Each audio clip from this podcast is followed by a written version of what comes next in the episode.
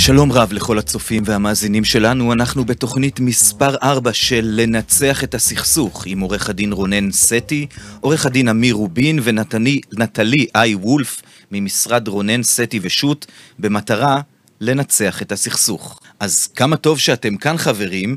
רונן, אני באמת צריך את עזרתך. פנה אליי איזה חבר אה, אה, שהשתתף בהליך בוררות, והוא ניצח, הוא קיבל פסק דין לטובתו ממש לפני חודש, חודש וחצי, אבל הנתבע לא שילם לו סך של 150 אלף שקלים שפסקה הבוררת לטובתו. מה הוא אמור לעשות עכשיו? הצד השני הפסיד, מה הצד השני יכול לעשות? אוקיי, okay, קודם כל ברכותיי לחבר שלך. אה, שהוא הצליח, זה יותר נוח להיות בצד שמנצח מאשר בצד שמפסיד. בוודאי. אה, כרגע, ותוך כדי זה שאני מדבר איתך לראשונה על זה, כי אנחנו צריכים לראות את פסק הבורות ולעבור עליו היטב, אבל על פני הדברים יש לו פסק בורות מחייב. פסק הבורות הזה, ככל שהחבר שלו לא משלם לו את אותם 150 אלף שקלים, ניתן לאשר אותו כפסק דין בבית משפט, ומשם הדרך כמו פסק דין של בית משפט, לפנות ולאשר, ולפנות ולאכוף אותו בהוצאה לפועל. יחד עם זאת, יש כאן שאלות אה, נוספות שכדאי לשאול.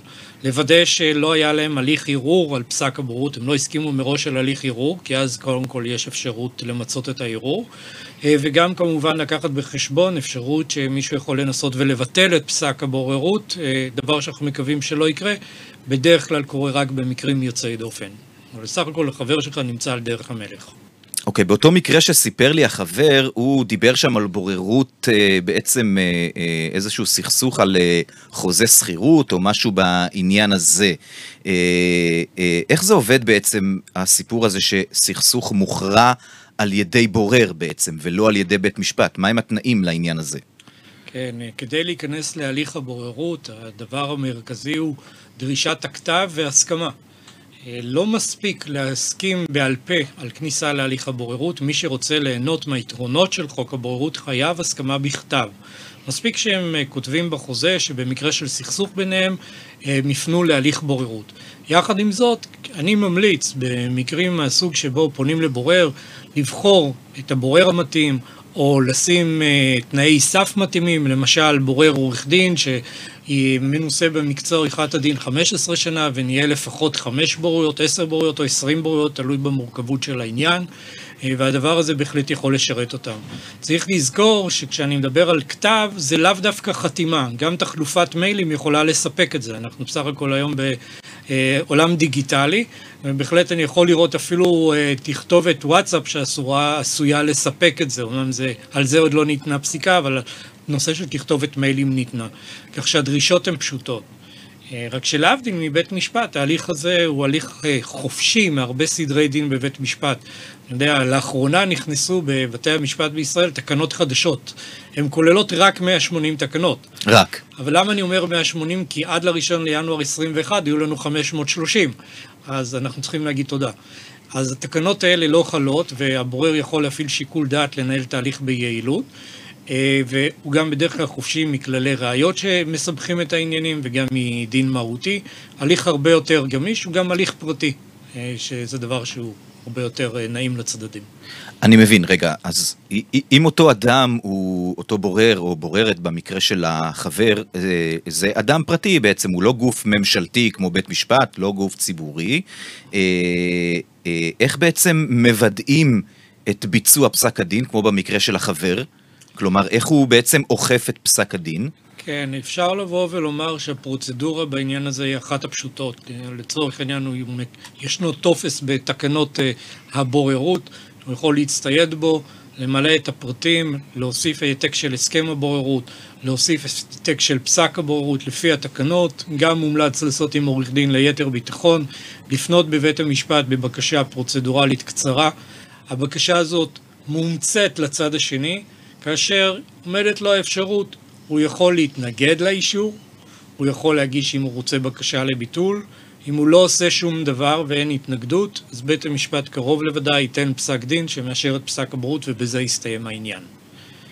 אבל כמובן שיכולים להיות גם מכשולים בדרך, גם את זה צריך להבין. אוקיי, okay, תכף נדבר על זה. אז בעצם מה שאתה אומר, שפסק הדין, אה, פסק הבוררות, אותו פסק של אה, אותה בוררת, במקרה של החבר שלי, הופך להיות כמו פסק דין של בית משפט. זה יתרון עצום.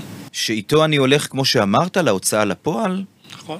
כדי לגבות 150 אלף שקלים מבלי שכף רגלך דרכה בבית המשפט חוץ מבקשה פרוצדורלית. הבנתי. ואז מה? פניתי להוצאה לפועל עם פסק הבוררות, מה קורה אז? בדיוק מה שקורה עם פסק דין שמוגש להוצאה לפועל, יש לך את האפשרות לאכוף אותו בנקיטת אמצעים משפטיים של עיקולים וכיוצא בזה, וזה צובר הוצאות שכר טרחה והוצאות אחרות, כמו פסק דין אחר, אה, וקרוב לוודאי שאם אותו חבר של חבר שלך, שהפך להיות יריב שלו, יש לו חשבון בנק וכיוצא בזה, אז יש מאיפה לגבות, וחבר שלך יקבל את הכסף. לבצע פעולות כמו עיקולים וכדומה, נכון. כל מה שאפשר בהוצאה לפועל, כמו פסק דין רגיל בעצם, מה שאמרנו. ומה יכול הצד השני לעשות? זאת כבר תורה. זו שאלה ששאלתי באמת בפתיח גם כן, כי זה, החבר קצת חושש. הוא אומר בעצם מה, מה, מה יהיה על פסק הדין. אוקיי.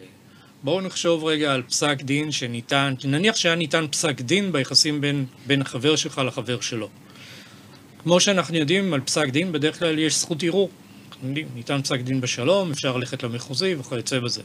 כשמדובר בהליך בוררות, ברירת המחדל היא שהפסק בוררות שהוא מחזיק החבר שלך הוא סופי. לא מערערים עליו. מהבחינה הזאת יש יתרון לבוררות כי לא הולכים לערכאה נוספת. אבל, מה לעשות, לעיתים סכסוכים הם יותר מורכבים מאשר סכסוך שכירות. תחשוב על סכסוכי תשתיות ונדל"ן ותמ"א 38, ויש חשש, בדיוק כמו חשש בבית משפט, חס וחלילה תיפול טעות. מה אתה רוצה? אתה רוצה לערער, אתה רוצה שמישהו יתקן. למען האמת, באותו תיקון שנערך בחוק הבוררות בשנת 2008, אה, חבר הכנסת שבזמנו אה, ניהל את העניין הוא חבר הכנסת גדעון סער, והייתה לי הזכות להוביל את התיקון הזה. אה, אנחנו הכנסנו תיקון שמאפשר להסכים מראש שפסק הבוררות יהיה נתון לערעור.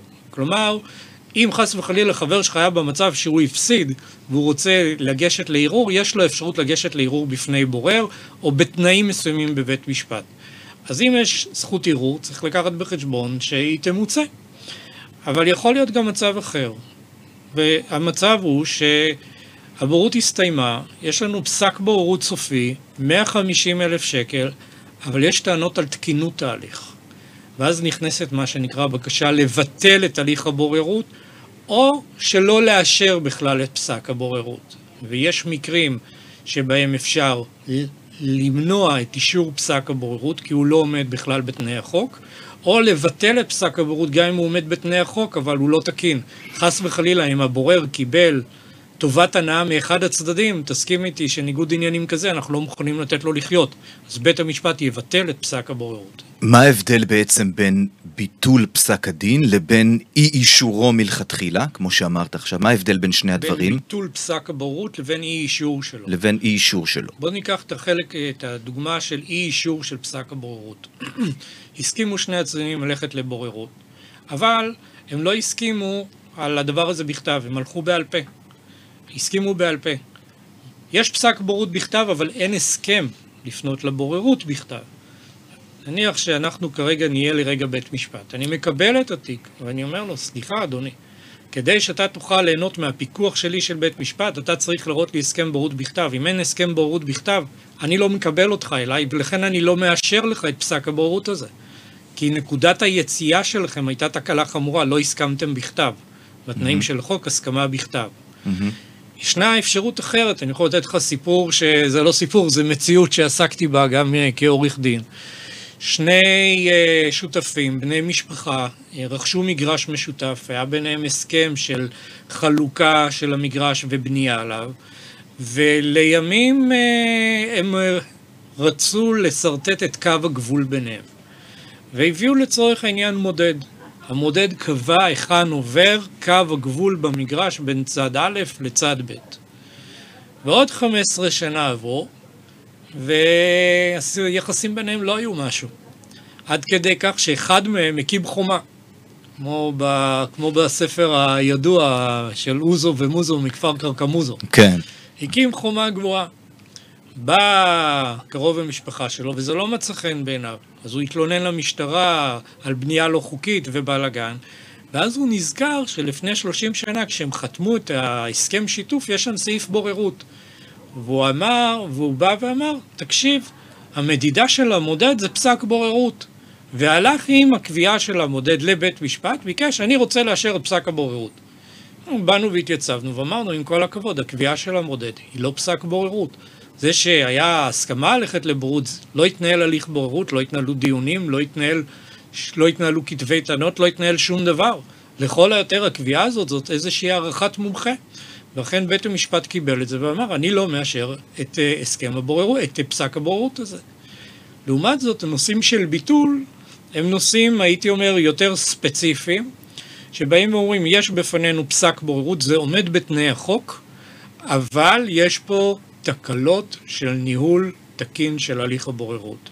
ומשפט צריך לנהל בצורה הוגנת ותקינה, ואם זה לא מתנהל, למשל, נתתי את הדוגמה של ניגוד עניינים, ובוודאי נדבר פה, על אפשרויות נוספות, בית משפט יכול לבטל, אבל הוא גם יכול להשלים ולתקן את פסק הבוררות. אז מי ניצח בסוף? אנחנו. משתדלים. כן, תשמע, מעניינים מאוד החיים שלכם ככה בעולם המשפט, ובטח בעולם הבוררות, זה נשמע כזה מאוד רומנטי. אה, בואו נחזור רגע ל-150 אלף השקלים שמגיעים לאותו חבר שלי. אה, רונן, אתה אמרת שהנתבע יכול גם לבטל את פסק הדין. אה, אני אפנה את השאלה הזאת אליך דווקא, אמיר, אני מבין שאתה מנהל מחלקת הליטיגציה במשרד. אמ, תוכל להסביר לנו בעצם מה אפשר לעשות עוד פעם?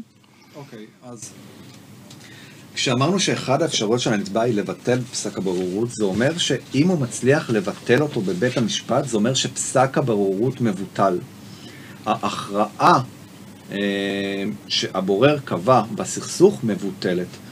אבל יש לזכור שעל פי סעיף 26 לחוק הבוררות, לבית המשפט יש לו כלים רבים, שלא בהכרח לבטל את פסק הבוררות.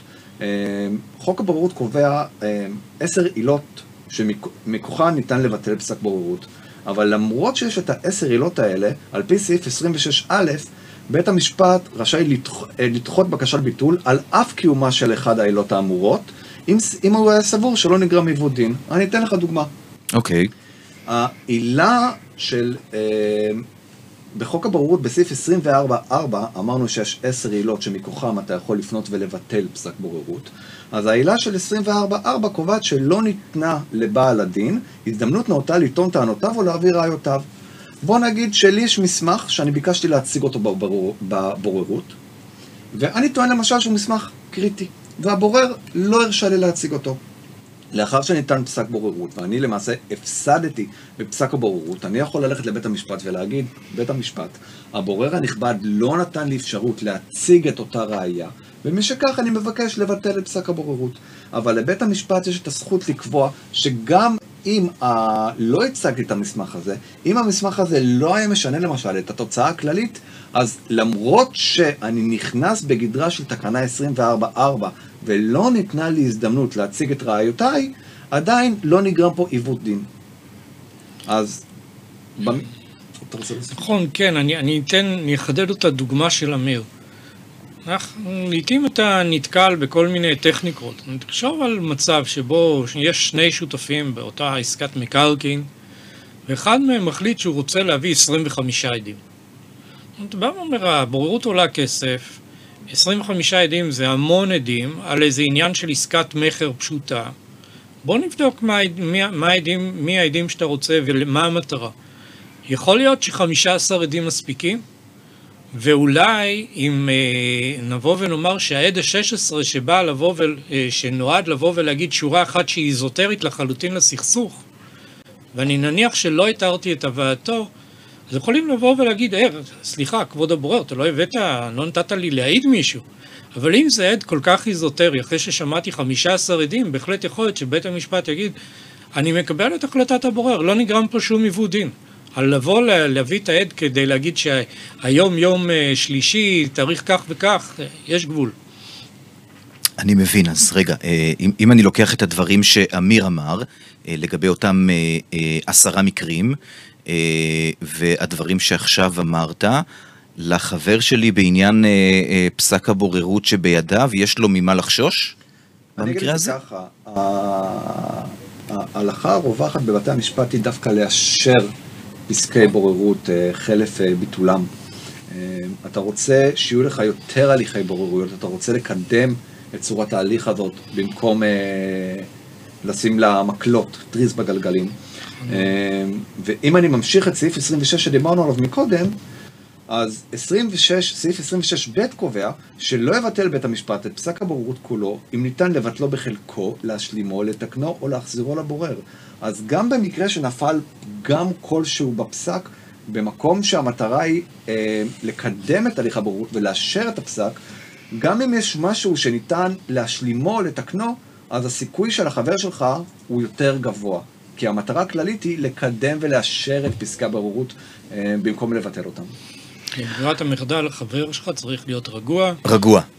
בדיוק, לחכות 30 יום. זה חשוב מאוד. ויקבל את התשלום הטוב, ואם עבר המועד הזה הייתי מוציא איזשהו מכתב התראה, בודק שיש כוונות לצד השני לשלם או לא לשלם, ואם צריך, ניגש לבית משפט, כשאני בעצם אוחז 99% יש לי פסק דין, ואני ניגש. בהנחה שהבורר היה מקצועי, הבין מה שהוא עושה, וישר, אז הכל צפוי ללכת חלק. אז מה בכל זאת המקרים, רונן, שבהם אה, יבוטל פסק הדין או לא יאושר? כפי שאמיר אמר, יש לנו עשרה מקרים, הם אה, מפורטים בסעיף 24 לחוק הבוררות. הרשימה היא, כמו שבית משפט נוהג לומר, היא רשימה סגורה, כלומר אין אה, את המקרה ה-11 וה-12. הבנתי. אז בואו נתחיל לעבור עליהם. מה, מה זה לעבור עליהם? אתה זוכר אותם בעל פה. אני, כן, גם בארבע בבוקר אני מקווה. בטוח? כן, אם אני אעיר אותך ככה בארבע לפנות בוקר, אתה תוכל ככה לדקלם לי את זה בקלות. אתה יודע, יש לי פה צוות שאני אוהב אותו, ואני הולך לחלוק איתם את הרשימה.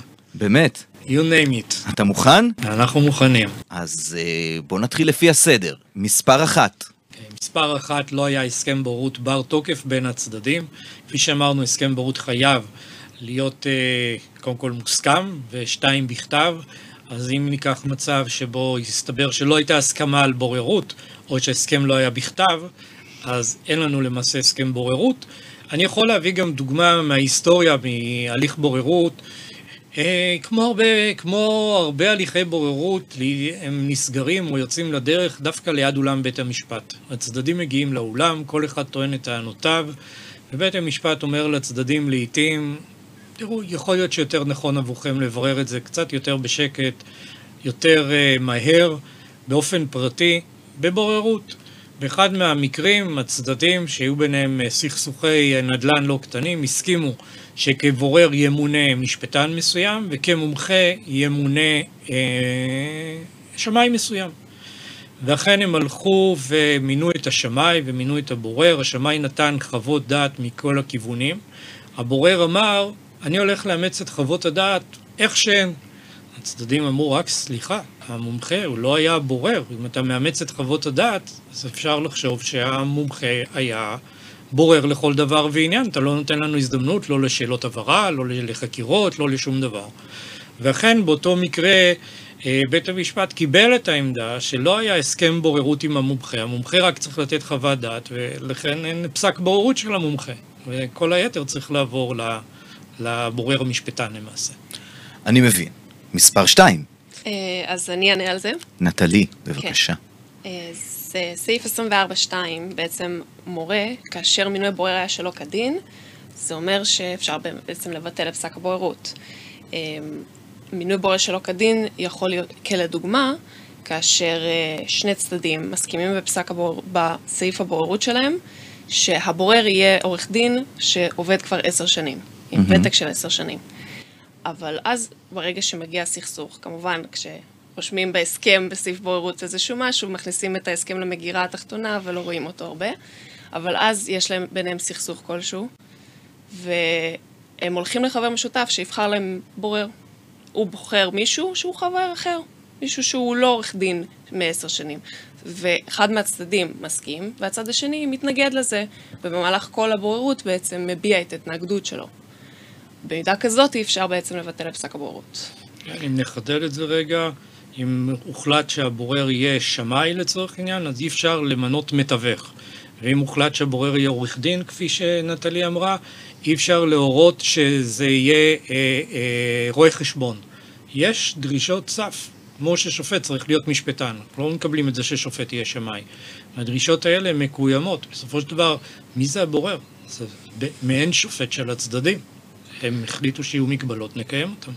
אני מבין, זה לא פתח אבל אה, אה, בעצם לשימת מקלות בגלגלים? כלומר, אם אני, אתה ואני שני צדדים להליך, אז אתה לא תסכים לבורר הזה, ואני לא אסכים לבורר הזה, וככה נתחיל איזה פינג פונג של אי הסכמות, ולא לא, לא נגיע להסכמה של בורר בעצם. אה, לצורך העניין, קודם כל הבעיות האלה הן נדירות. שתיים, אם אני ואתה לא מסכימים מי יהיה הבורר, יש את סעיף 8 לחוק הבוררות שמאפשר לבית המשפט למנות את הבורר ולפתור את הבעיה, אז אפשר הבנתי. להיות uh, רגוע לחלוטין. יאללה, מספר 3. מי עונה על מספר 3? אני אענה עליו. אה, אמיר, בבקשה. שלוש מדבר על אה, חריגה מסמכות של בורר, שהבורר פעל ללא סמכות או שהוא חרג מסמכותו. אני אתן לך דוגמה פשוטה, בוא נגיד שאני ואתה חקלאים ויש לנו מטעים משותפים של תפוחים ותפוזים. ואנחנו הסמכנו את הבורר לדון אך ורק לגבי מטע התפוחים שלנו. ברגע שהבורר פסק לגבי מטע התפוזים שלנו, הוא חרג מסמכותו, כי אנחנו לא הסמכנו אותו לדון בנושא התפוזים, אלא רק בנושא התפוחים.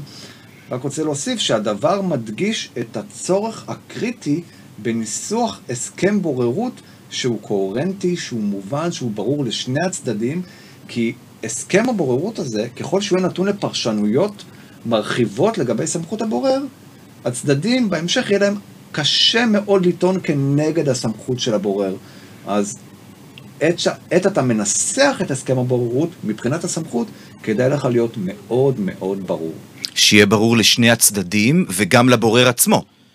כדי שלא ברור. ייווצר מצב שהוא חורג מסמכותו, אולי אפילו בתום לב, לא בכוונה. אבל פה גם הגיע תפקידו החשוב של עורך הדין, בטח עורך הדין שמייצג בהליך בוררות. כי באותו, באותה הזדמנות, כאשר הצד השני רוצה להכניס את הסכסוך על המטע השני, אז בדיוק עורך דין כמו אמיר וכמו אחרים צריכים להרים דגל אדום ולהגיד לבורר, סליחה אדוני, אין לך סמכות. כי אם לצורך העניין נבליג אחר כך, כשנבקש לבטל פסק הבוררות, בית המשפט יגיד לנו, סליחה, אתה שיתפת פעולה כל הדרך, עכשיו אתה נזכר בטענת אי סמכות? הבנתי, לציין זה שתיקה כהסכמה בעצם. נכון. יש לציין שהכלל קובע שטענה של חוסר סמכות של בורר, אתה חייב לעלות בצורה מיידית. אתה לא יכול להמתין עם זה, אה, כי אז אתה תיקלע לטענה של שיהוי. כן. כמו יפה שאמרת, מאוד. מעניין לנו. ממש אגב, עוד מעניין. עניין של סמכות, כן? בסופו של דבר, הצדדים לבוררות הם הצדדים שחתומים או שיש ביניהם הסכם בוררות. שילוב של צד ג' בבוררות הוא לא עניין אוטומטי. אי אפשר להכניס אותך לבוררות מבלי שאתה הסכמת. יש מקרים נדירים שאפשר לצרף, אה, מעגלי הרחבה, פסק דין רונן זה נקרא, אני לא ניכנס לזה עכשיו, אבל בגדול יש שאלה גדולה, האם לבורר יש סמכות להטיל את מרותו על צד שלישי? ובמקרים שניתן פסק בורות נגד צד שלישי שלא היה שותף להליכי הבורות, זו טענה קלאסית לבטל את הליך הבורות בטענת הסמכות. אני מבין. מעניין עוד מאוד. מעט אתה תהיה מומחה לבוררויות. כן, בסוף, איזה כיף. ככה גם אני לומד על הדרך, וכמובן המאזינים שלנו. מספר 4, מי עונה? אני אתנדב. אתה מתנדב, בבקשה. סעיף 24.4 מדבר על כללי הצדק הטבעי. אנחנו בסופו של דבר, כולנו, יש לנו איזשהו חוש צדק בסיסי, וכשאנחנו מדברים על משפט הוגן, כך אנחנו רוצים שהדברים ייראו. וכאשר נמנעת האפשרות להביא ראיות, או נפגעת באופן מהותי זכות הטיעון שלנו בהליך הבוררות, כמו בהליך משפטי אחר, אנחנו יכולים לטעון כנגד פסק הבוררות ואפילו להביא לביטולו. לדוגמה, אה, אני רציתי להביא חוות דעת שמאית אה, חשובה בסכסוך אה, נדל"ן בין שותפים, והבורר אמר, לא, אני לא מקבל את זה. אני לא מוכן לקבל את זה כראייה, אבל סליחה, זאת ראייה מאוד חשובה, למה אתה חוסם אותי? ואם לצורך העניין יראה בבית המשפט שהוא חסם אותי, אז אני אוכל להביא לביטול פסק הבוררות, או אולי לתיקון והשלמה שהחוות הדעת הזאת אה, כן תובא בחשבון לפי תנאים שיקבע בית המשפט. אם נמנעת ממני חקירה נגדית, חקירה נגדית, מה שאנחנו רואים ורואים בסרטים זה דבר אהוב עלינו עורכי הדין, אבל חקירה נגדית נועדה לברר את האמת. אנחנו יודעים גם לעיתים על משפטים פליליים שעד אה, הלך לעולמו, זה גם במשפטים אזרחיים, ולצורך העניין יכול להיות שהוא נתן תצהיר נפלא, אבל כיוון שאי אפשר לחקור אותו, העדות שלו נופלת, העדות שלו מאבדת משמעות. אז אה, אה, אי אפשר לבוא, הבורר לא יכול לבוא ולקבל את העדות שלו כשאני איבדתי את הזכות לחקירה נגדית, ולו מהטעם גם שלצערנו הוא נפטר. אז כל המקרים האלה של פגיעה בזכות הטיעון הם מקרים אה, שקורים לעיתים, ואנחנו יודעים להשתמש בהם כדי לבטל או לתקן או להשלים פסקי בורות.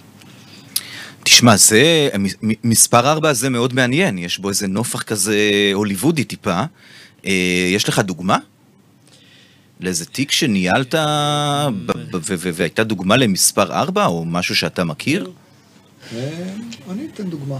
בבקשה. אה, היה לנו תיק- של אה, אה, לקוח שלנו, הלקוח גר בברצלונה, אה, עשה עסקים עם תושב ישראל לכריית מינרלים באפריקה. לימים נהיה ביניהם סכסוך על סכומי כסף מאוד מאוד גבוהים, והם החליטו למנות אה, כבוררת אה, מכרה שלהם, שהיא הייתה מגדת עתידות. מגדת עתידות. כן. יפה. זה התיק. זו גם מומחיות. אה, אני אציין שעל פי חוק הבוררות, אתה יכול למנות כל אדם בעצם. כל אדם בעצם, אה, כמובן בתנאי סף מסוימים, אבל כל אדם יכול לשמש כבורר, כפותר סכסוכים, אם הוא מוסכם עליך ואם הוא מוסכם על הצד השני. אה, אין מניעה חוקית לכך. אה, לגבי הלקוח שלי והצד השני, הם העבירו את הסכסוך שלהם לאותה מגדת עתידות, שאת פסק הבוררות שלה, היא רשמה כרשימת מכולת של חיובים ללקוח שלי. אתה חייב א', ב' וג' וד' ו-A, וניכר היה בו שמשאר הטיעונים היא התעלמה. ואנחנו הצלחנו להוכיח, אנחנו הגשנו בקשה, כמו שדיברנו, לבטל את אה, פסק הבוררות, אחת מהעילות שלנו הייתה 24-4, שלא ניתנה ללקוח, לבעל הדין, ההזדמנות הראויה להציג טענותיו. ואנחנו הצלחנו להוכיח בבית המשפט המחוזי, שבמקום בו הבוררת נתנה כרשימת מכולת את החיובים של אותו לקוח, אבל התעלמה מהזיכויים שהוא הציג באמצעות הראיות שלו, שלא ניתנה לו באמת ההזדמנות הראויה להציג טענותיו וראיותיו, כי עובדה שבאמת פסק הבוררות התייחס אך ורק לאותם חיובים כרשימת מכולת, ולא לאותם זיכויים שהוא הציג בראיותיו. בית המשפט השתכנע שהיה חומר בפניה שהיא לא שקלה אותו. וזאת פגיעה בזכות, פגיעה מהותית בזכות, ולשמחתנו התוצאה הייתה בהתאם. מעניין מאוד, אה, באמת. אנחנו עוברים אם כך למספר 5 במבחן שלנו. מי עונה? אה, הפעם תורי. בבקשה. אה, מספר 5 בעצם מדבר כאשר הבורר לא הכריע בחלק מהסכסוך. אם למשל הגענו לבוררת עם סכסוך על שתי דירות, והיא הכריעה רק בסכסוך על דירה אחת, זאת אומרת שהיא לא הכריעה בחלק מאוד מהותי ממה שבאנו אליה. אוקיי, ואז אה, מבוטל אז כל פסק הבוררות? שים לב. כן. פה, סעיף 24, כשקוראים אותו, יש בו משהו מעניין. הכותרת שלו בקשת ביטול. אבל בפועל, השורה הראשונה אומרת, בית המשפט רשאי להשלים, לתקן את פסק הבוררות או לבטל אותו. וכל המדיניות היא, אם אני לא צריך לבטל את הפסק בוררות הזה ולהחזיר את כולם לסקוואר 1, אז בוא ננסה לתקן ולהשלים. ובמקרה שנטלי ציינה, יש גם את סעיף 25 לחוק הבוררות, אגב מבחנים, שאומר שאפשר להחזיר את הפסק לבורר כדי שישלים אותו, וזה די הגיוני. הוא הכריע, כפי שהיא אומרת, על דירה אחת במקום שתי דירות. תכריע על הדירה השנייה, תעביר את זה לצדדים, ובא לציון גואל, אין צורך לבטל כזה דבר. אמ, לעתים, נדירות, יש גם מקרים שבהם, אתה אומר, הבורר לא הכריע, אבל הוא גם לא נתן לי זכות טיעון. הוא גם היה בניגוד עניינים. הוא אולי לא מונה שלא כדין. הוא גם חרג מסמכות, אז תבטל, אפילו אל תביא לו להשלמה, בוא תסגור עניין, כי חבל. הבנתי. הילד הזה כבר לא יצא לעולם כמו שאנחנו רוצים. אני מבין, אני מבין. וואי, זה באמת מאוד מאוד מעניין, ואנחנו בנאמבר 6, מספר 6. אני אענה. מספר 6 מדבר על נימוקים שבורר צריך לתת. אני אקריא את הסעיף אה, במלואו. הותנה בהסכם הבוררות שעל הבורר לתת נימוקים לפסק והבורר לא עשה כן. אה, והעניין הוא פשוט. תאר לך שלך יש סכסוך במיליון דולר. והבורר, אה, סכסוך עקוב מדם, מתנהל עשרות שנים, בינך לבין צד עסקי, הם עשרות עדים, עשרות ראיות, והבורר יפסוק בשורה אחת, אתה חייב מיליון דולר לצד השני. אוקיי. כמו שרשום בסעיף, הותנה בהסכם הבוררות שעל הבורר לתת נימוקים לפסק והוא לא עשה כן. במקרה שהצדדים התנו בפסק, בהסכם הבוררות, שעל הבורר לנמק והוא לא עשה כן, אז יש לך עילה לבטל את הפסק. עכשיו, אני רק רוצה להגיד בעניין הזה, שבתוספת הראשונה, סעיף ט"ו, רשום במפורש שהבורר ינמק את פסק הבוררות, וסעיף 2 אה, לחוק הבוררות קובע שככל שלא התניתם במפורש שהבורר לא מנמק, אז החזקה היא שהוא כן ינמק. כלומר, הכלל קובע שהבורר חייב לנמק, אלא אם כן פטרתם אותו במפורש מחובת הנימוק שלו. והסיבה היא פשוטה. אמ, זכותך כבעל דין שבא לבורר, להבין ולדעת מדוע הבורר פסק כנגדך כפי שהוא פסק. ואם הוא לא עשה כן, יש לך עילה לגשת לבית המשפט ולבקש לבטל את הפסק. גם פה יש אנקדוטה מעניינת. אמיר מפנה לסעיף ט"ו, ולפי אותו סעיף ט"ו בתוספת הראשונה כתוב שם שנת 2008. Okay. ואותו תיקון מספר 2, כאשר אנחנו יצאנו לדרך, אנחנו הבחנו בבעיה שעלולה לערער את האימון בהליכי הבוררות. היה מדובר בפסק בורות גדול מאוד שניתן בין אה, אדם בשם אלי ארוך, שעסק בשוק המעוף, ובין כלל פיננסים בטוחה, הוא ניתן על ידי שופט בדימוס על סך 95 מיליון שקל בלי נימוקים. וואו. אז אני אומר, איך יכול להיות כדבר הזה? וכדבר הזה יכול להיות כי ברירת המחדל עד לתיקון מספר 2 בשנת 2008, מאז 1968 הייתה, בורר לא צריך לנמק את פסק הבורות, אלא אם כן אתם הכרחתם אותו בהסכם הבוררות. אמרנו, שנת 2008, שנות האלפיים, הליך שיפוטי בלי נימוק, זה מערער את אמות הסיפים. ולכן יש היום חובת נימוק, וזה טוב וזה בריא. אה, אני חייב לבוא ולומר שכאשר מדובר בפסק בוררות, ש... אה, שהוא כפוף לערעור, חובת הנימוק, מה שנקרא איקוגנטית, אי אפשר להתחמק ממנה. Mm-hmm. אני כבורר שישב בערעור לצורך העניין צריך לבדוק מה הנימוקים. אז כך שהנושא הזה חשוב. הייתה פסיקה של בית משפט, שבורר לא נימק את פסק הבוררות, ואמרו לו, אוקיי, אני לא צריך לבטל לך את הפסק, אני אחזיר לך את הפסק, תנמק את מה שהחלטת. הבורר לקח את פסק הבוררות שלו, הסתכל עליו, בחן את החומר, בא לנמק, ומה קרה? הוא ראה שהוא טעה, הוא רוצה להגיע למסקנות אחרות. שלח את המסקנות שלו האחרות לבית המשפט, בית המשפט אמר לו, לא, אתה צריך לנמק את מה שאתה החלטת, לא לעכשיו לסטות, כי הפסק בוררות שלך הוא כבר פסק הבוררות. מה שמלמד אותנו שבסופו של יום צריך לנמק, תנמק, תעשה את התפקיד שלך עד הסוף, בלי, כן. בלי תקלות בעניין הזה. בהחלט, ואנחנו עוברים לכדור מספר 7. כדור מספר 7, אני אקח אותו. בבקשה. כדור מספר 7 בא ואומר שהבורר היה צריך לפסוק לפי הדין המהותי ולא עשה כן. הדין המהותי, כלומר, לפי חוק, חוקי תקנות, מדינת ישראל, לפי מדינת הפסיקה. ישראל, חוק החוזים, חוק המקרקעין, חוקי החיובים למיניהם, כל החוקים שאנחנו מתנהלים ביום-יום ובית המשפט פוסק לפיהם. אוקיי. על פני הדברים, יש לנו פה סעיף זהב. מדוע? כי אם אני רוצה שהבורר יפסוק לפי הדין, כלומר לפי אותו דין שבית משפט פוסק, אז אני כותב, הבורר יפסוק לפי הדין. חוקי מדינת ישראל, אני מייבא אותם ברגע, ובזה אני מסיים את העניין. אבל החיים בפסיקה קצת שונים. ישנו פסק דין איילון שהוא לפני הרבה שנים, בפסק דין איילון באמת חשבו את מה שאמרתי, הייתה טעות, אז uh, לצורך העניין אפשר לבטל את פסק הבורות לפי כדור מספר 7. אמרנו mm-hmm. בית המשפט לא. אני, המדיניות שלי היא, כמו שאמיר אמר, לאשר פסקי בוררות. אם אנחנו נתחיל עם הדבר הזה, זה לא ייגמר. תמיד תבואו אליי כבר כערכאת ערעור, לא כמי שאחראי על התקינות של ההליך. לכן אני אבטל פסקי בורות לפי אותו כדור מספר 7, רק במקרה שאני רואה שהבורר יתעלם ביודעין מאותו דין מהותי. ניתן דוגמה.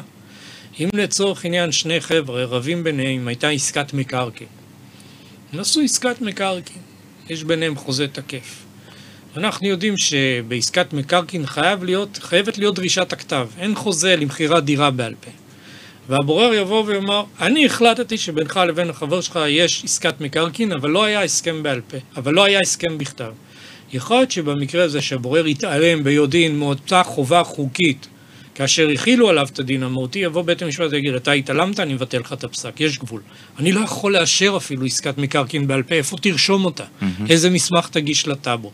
אז המקרים הם קיצוניים, ובוא נאמר שהדבר הקלאסי, ואם כבר אנחנו תכף נגיע לשמונה, אבל הדבר הקלאסי שאני פה ממליץ לצדדים, בוודאי כאשר מדובר בסכסוכים עסקיים מורכבים יותר, הוא לבוא ולקבוע שהבורות תתנהל לפי דין, אותם חוקי מדינת ישראל, ופסק הבורות יהיה נתון לערעור בפני בורר אחר. ואז הם יקבלו בדיוק את כדור מספר 7 כמו שהוא צריך להיות, לא כמו שהוא פורש. אני יכול לבדוק אם הערכאה הראשונה עשתה טעויות, טעויות בדין, אני יכול לתקן אותן, אני יכול להחזיר לערכאה הראשונה, ובא לציון גואל. כי אנחנו בסופו של דבר רוצים פסיקה נכונה.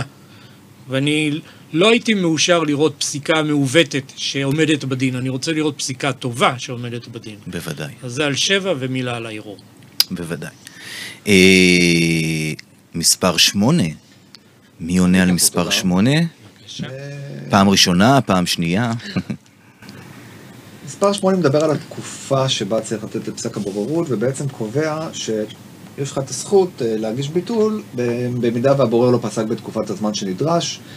אה, אני אפנה בעניין הזה לסעיף ט"ו לתוספת הראשונה, שאומר שעל הבורר לתת את הפסק תוך שלושה חודשים מהיום שהתחיל לדון בסכסוך.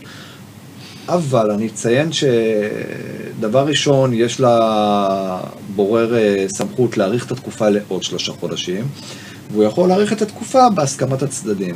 אני יכול לומר מניסיוני, רונן תקן אותי אם אני טועה, שסעיף 8 כיום לא משתמשים בו הרבה, אה, במיוחד בסכסוכים מורכבים, אה, לתת פסק דין, פסק בוררות, סליחה, תוך שלושה חודשים מיום שהתחלת לדון בסכסוך הוא קצת לא ריאלי.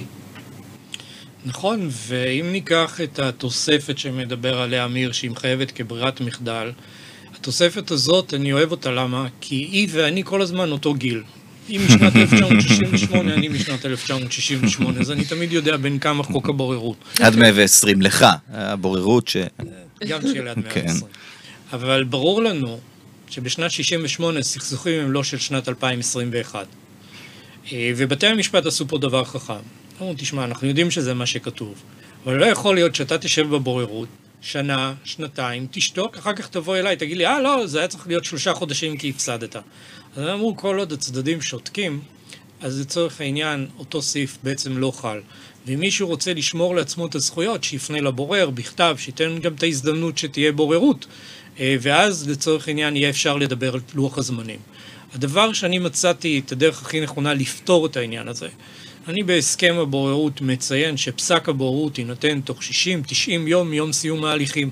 מיום סיום ההליכים שהבשילו לפסק הבוררות. מי אחראי לסיום ההליכים? זה הרבה הצדדים. הצדדים בעצמם. ואז כן. אין לנו צורך באותה כפייה בלתי רצויה ומיותרת של סעיף 24-8.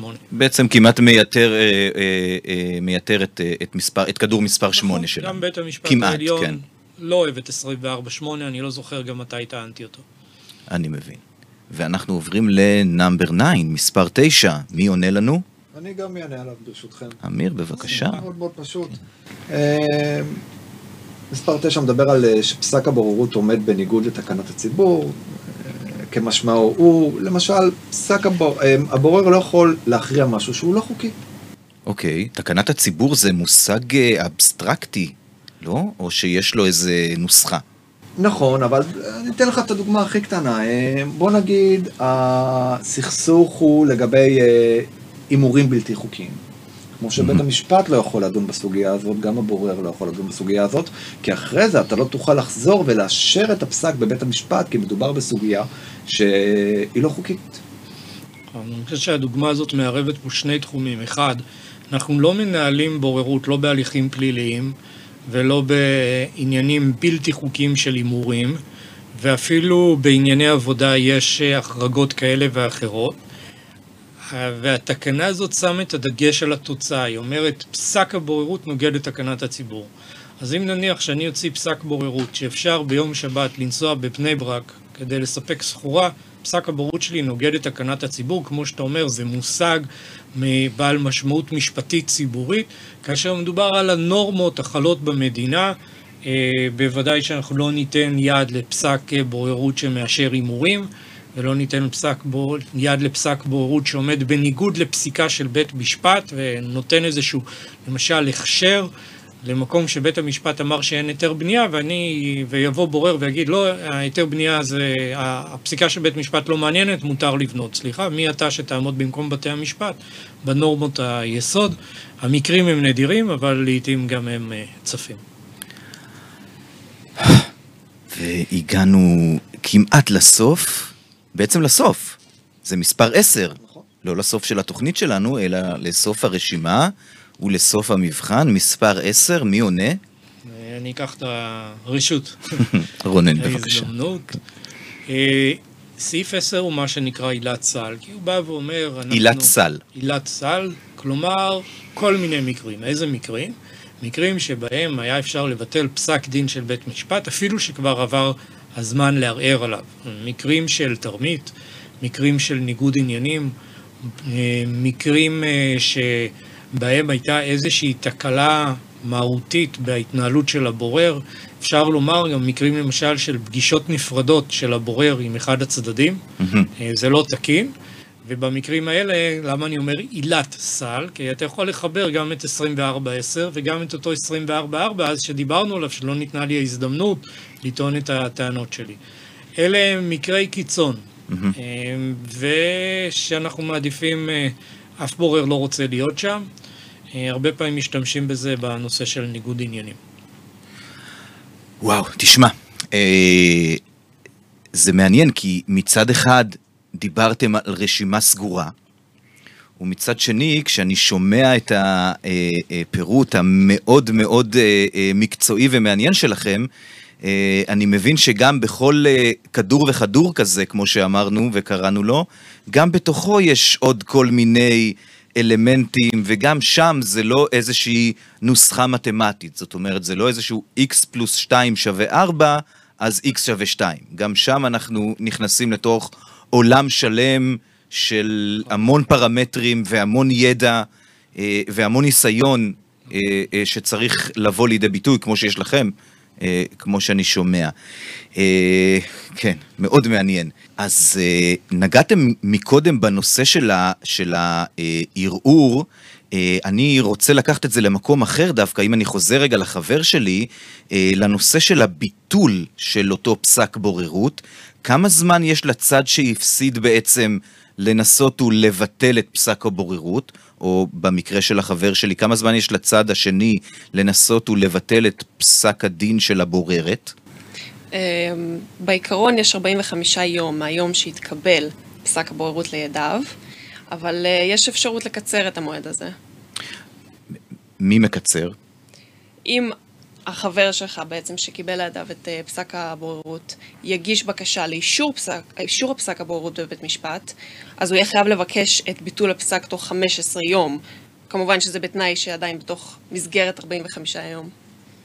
הבנתי, אז uh, נתת לי רעיון. אני אגיד לחבר שבעצם, תשמע, בוא נמתין ליום ה-40, 41, ואז תגיש בקשה לאישור פסק הבוררות. כן. ואז, כן, זה בעצם אה, אה, אה, מסנדל את האופציה של הצד השני להגיש בקשה לביטול פסק הבוררות. נכון, ואפשר עוד לשכלל את זה. אם הגעתם ליום ה-41 ועוד לא הוגשה בקשה לביטול פסק הבוררות, תגיש את הבקשה ביום ה-46. הוא כבר לא יוכל לעשות שום דבר. כי הוא לא יכול אחר כך לבקש את ביטול פסק הבורות, אלא אם כן הוא מקבל ארכה מבית המשפט וצריך לשכנע בטעמים מיוחדים. סיפור לא פשוט. אז לכאורה אחרי 45 יום אתה מרגיש אה, על הסוס. ויש כאלה. תראה, נקודת המוצא היא שאנחנו לא נצטרך ללכת כל פעם עם פסק בורות ולאשר אותו. הנחת עבודה היא שאם הלכתם לבורר, ישבתם, יש תוצאה, אתה יותר אוהב, אתה לא אוהב אותה, גם קרוב לוודאי שהיא תיאכף בבית משפט, שאתה מקיים אותה. לא צריך לרוץ עם כל דבר לבית משפט. מתי אנחנו הולכים? מתי שזה לא מקוים. אם יש באמת סיכון שהצד השני יגיש בקשה לביטול פסק הבוררות, אז אפשר מטקטיקה אחת שאתה אומר ביום 41, ויש כאלה שעושים דבר אחר, הם הולכים ביום הראשון לאשר את פסק הבורות. אומרים, עכשיו אני מקצר לו את 45 ל-15, עכשיו נראה אותו.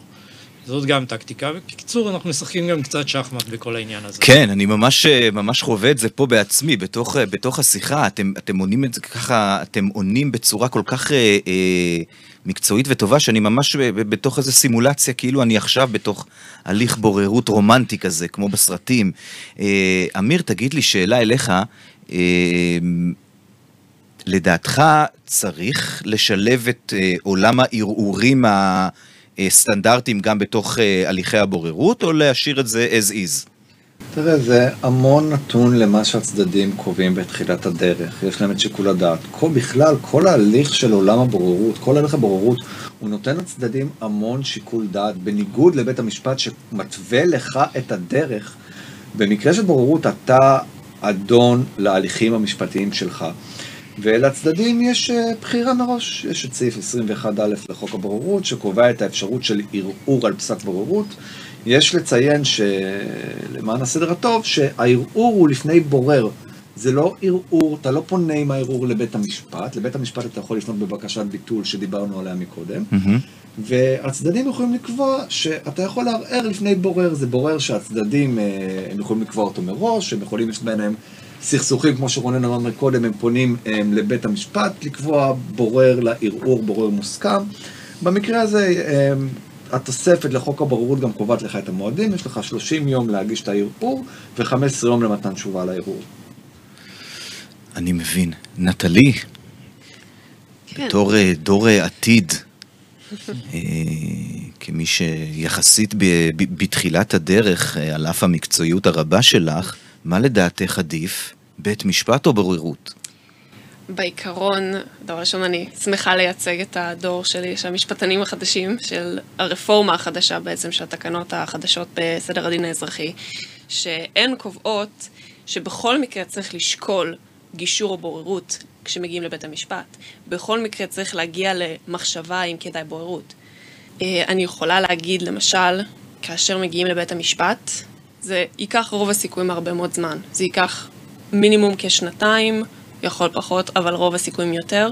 בבוררות זה סכסוך הכי פשוט, אותו סכסוך פשוט שיכול לקחת שנתיים בבית משפט, אפשר לגמור אותו בשנה וזה בהגזמה. אפשר לגמור אותו גם בשלושה חודשים, כמו שבעצם מורה החוק. אז מטעמי יעילות אפילו, כדאי לשקול את זה. אני מבין, אה, למרות שאת עניין סד הזמנים אמרנו שהוא כבר פחות מחייב, כלומר זה תלוי כמובן בגודל הסכסוך או במורכבותו אה, של הסכסוך. אה, לקחת דוגמה מהליך בוררות שמגיע אליי שאני אנהל ערעור, ינהל את הערעור על פסק הבוררות. קבעתי לצדדים מועדים להגשת הערעור והתשובה לערעור, דיון אחד ש... הבנתי. ויינתן שלושה ארבעה חודשים וזה ייגמר. אז זה מאוד תלוי.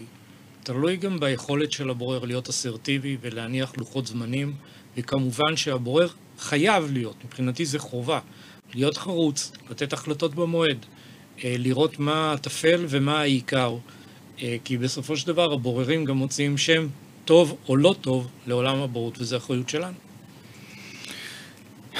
בהחלט. אני, מכל מה שלמדתי כאן בתוכנית שלנו, זה שאולי יותר מהכל, אה, אפרופו גם מה שאמרתי מקודם על אותם עשרת הכדורים, עשרה הכדורים או עשר העילות, זה שחשוב מאוד להבין בצורה מעמיקה בכל עולם הבוררות, כדי לנצח את הסכסוך, כמו שנקרא. ורונן, ככה ביני לבינך, לפי מה שאני רואה וחווה כאן, יש לך צוות אה, א' א', מה שנקרא, באמת מה, מה top של ה top, והתברכת, וזה ממש ממש כיף. כיף. ותענוג לראות. ככה אני מרגיש. אז uh, עד כאן התוכנית שלנו להיום, לנצח את הסכסוך, תוכנית מספר 4. רונן, אמיר, נטלי, המון המון תודה שהייתם איתנו. Uh, להתראות. תודה רבה. תודה רבה.